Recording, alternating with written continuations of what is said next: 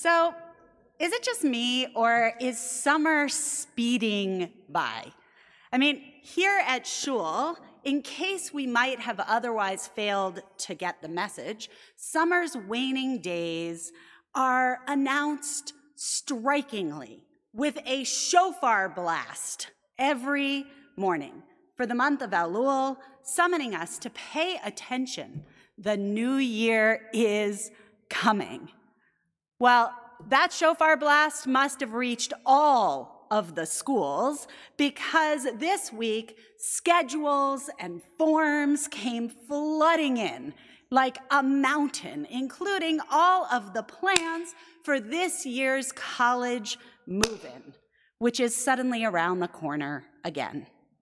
Last year, I read all the articles for a first-time college parent. Articles with titles like 7 Things Not to Do at College Drop-Off, and the 14 types of parents you will encounter at college drop-off, and my personal favorite, the good, the bad, and the clingy. But as we pulled onto campus to discover that our daughter's room was up 6 separate banks of stairs in the sweltering August heat, I noticed that there was a category of parents that the article had missed. The one smart enough to have brought a moving dolly. So this year, I reached out to one of our Temple Emmanuel members who I've known for years, whose father is an engineer. His passion project was to develop a moving dolly that could schlep stuff up and down stairs with ease. Instead of only one wheel on each side, it has 3 wheels that roll gently over each step. And I had gotten one for my mother to help her years ago to bring her grocery bags up her walkway. And so I wondered, did they have a stronger model for moving? It turns out they did. Not only that, but they had a deluxe cart that carries up to 200 pounds. I was sold. I called our member who said her parents just happened to be coming to town anyway, and they would be happy to bring that with them. When I arrived for pickup, they surprised me by saying, "We didn't bring one cart, we brought 2 for you to choose from." You see, you ordered the more expensive, more heavyweight model, but we think that that's gonna be much more than you need.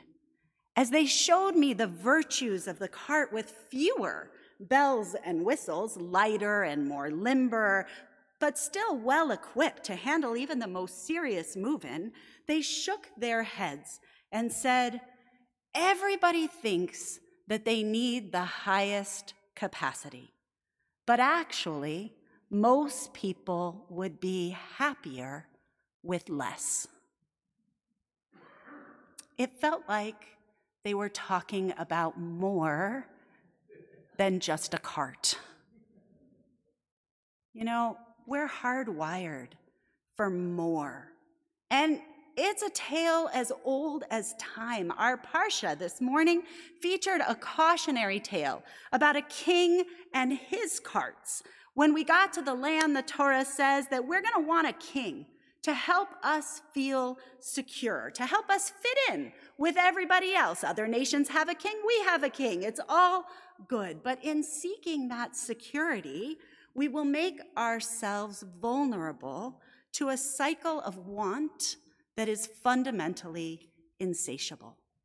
The king will want too. In fact, he'll be the poster child for it.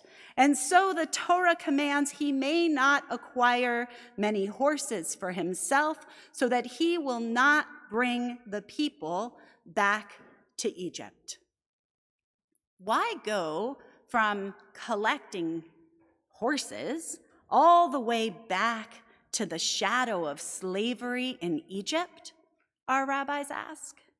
To teach us that the pull towards ever more that we think will secure us can actually enslave us. With so much broken in our world, so much unstable and unsteady, that age-old instinct siren song is strong.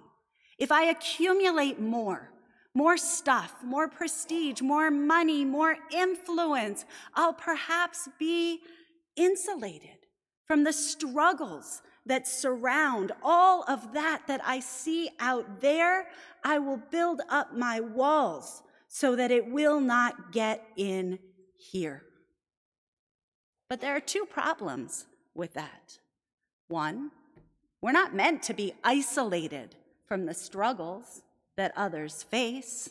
We're meant to hear and hold each other's sufferings. And two, it actually doesn't work. Anyone who has had or has loved ones who are suffering a health crisis, or perhaps you yourself know, anyone watching the news from Ukraine to Maui knows that no matter how much we have, our world can turn upside down in an instant. And so, Pirkei Avot famously guides us, Eizehu Ashir HaSameach Bechelko, who is rich, the one who is satisfied with what they have. And it sounds simple, but that satisfaction is surprisingly hard to cultivate. The world around us is geared towards always getting us to want. Why have a small when you could have a grande? Moreover, there's a strong counter voice. The tension that we all feel between striving, which we know is important, and satisfaction. If we're too satisfied, we worry, we'll lose our edge, our drive to make ourselves and to make our world better. More is more. So often, striving gets put in the front seat. Satisfaction, not so much. And there's an imbalance. How then do we cultivate in a world of striving the satisfaction that we need to find some measure of happiness?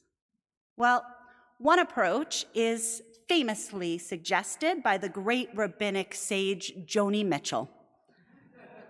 She says, "Don't it always seem to go that you don't know what you've got till it's gone?" We can sing this again and again and again and again and again and again and again, and yet it's a tough lesson to hold on to.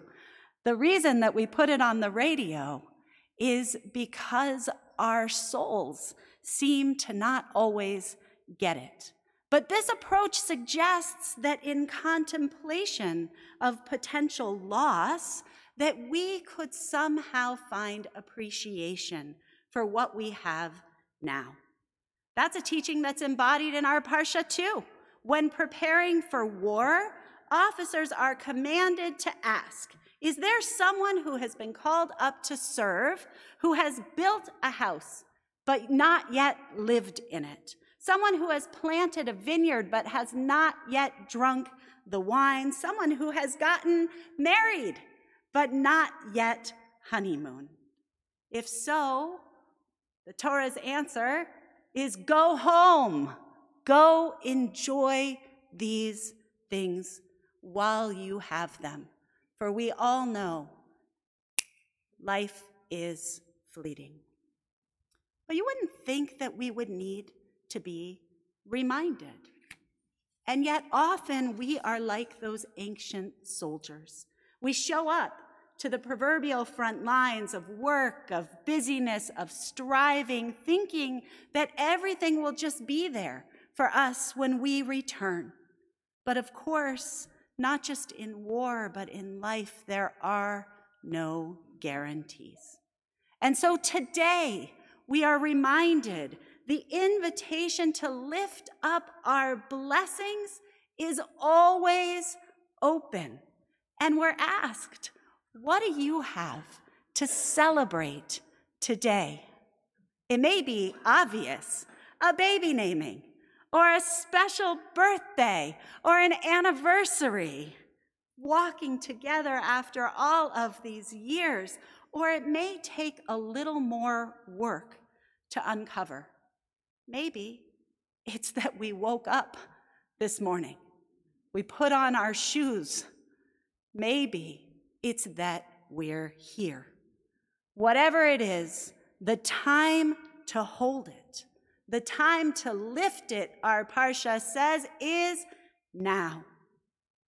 A second approach to cultivating satisfaction is suggested by that story of the king in our Parsha today. If he's not supposed to pursue horses or wives or other material things, what should a king do? The answer, anybody know it? Learn. The specific prescription is that he should write 2 copies of a Torah scroll. Not only does that keep the king out of trouble, it also requires in his writing that he be reading and learning the stories of our ancestors, their highs and lows, their struggles and their triumphs animate his values. And the Torah continues that he should do this so that his heart will not be arrogant over his people, so that he will learn you cannot be here if others are there. Your story, our story, is one of connecting our fortunes to those of others.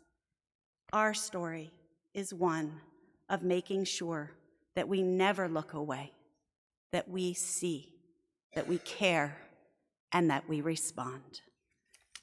The king cannot separate himself from the struggles of others. He cannot insulate himself behind these high walls of material security. Instead, he is called on to find commonality and compassion. He is called on to make do with less so that he can do more. That's what we're all called on today to do as well. It's so easy to get compassion fatigue. There's so much wrong everywhere we look. But our deepest wisdom is that we are at our best when we serve others. Whether it is helping in the recovery efforts in Maui, activism for Israel, worthy causes here at home, or just finding the time to share a kind word. It's Elul. The shofar is calling, and now is our time to serve. That is the wisdom of the college moving cart. May we be happier with less so that we can do more. Shabbat shalom.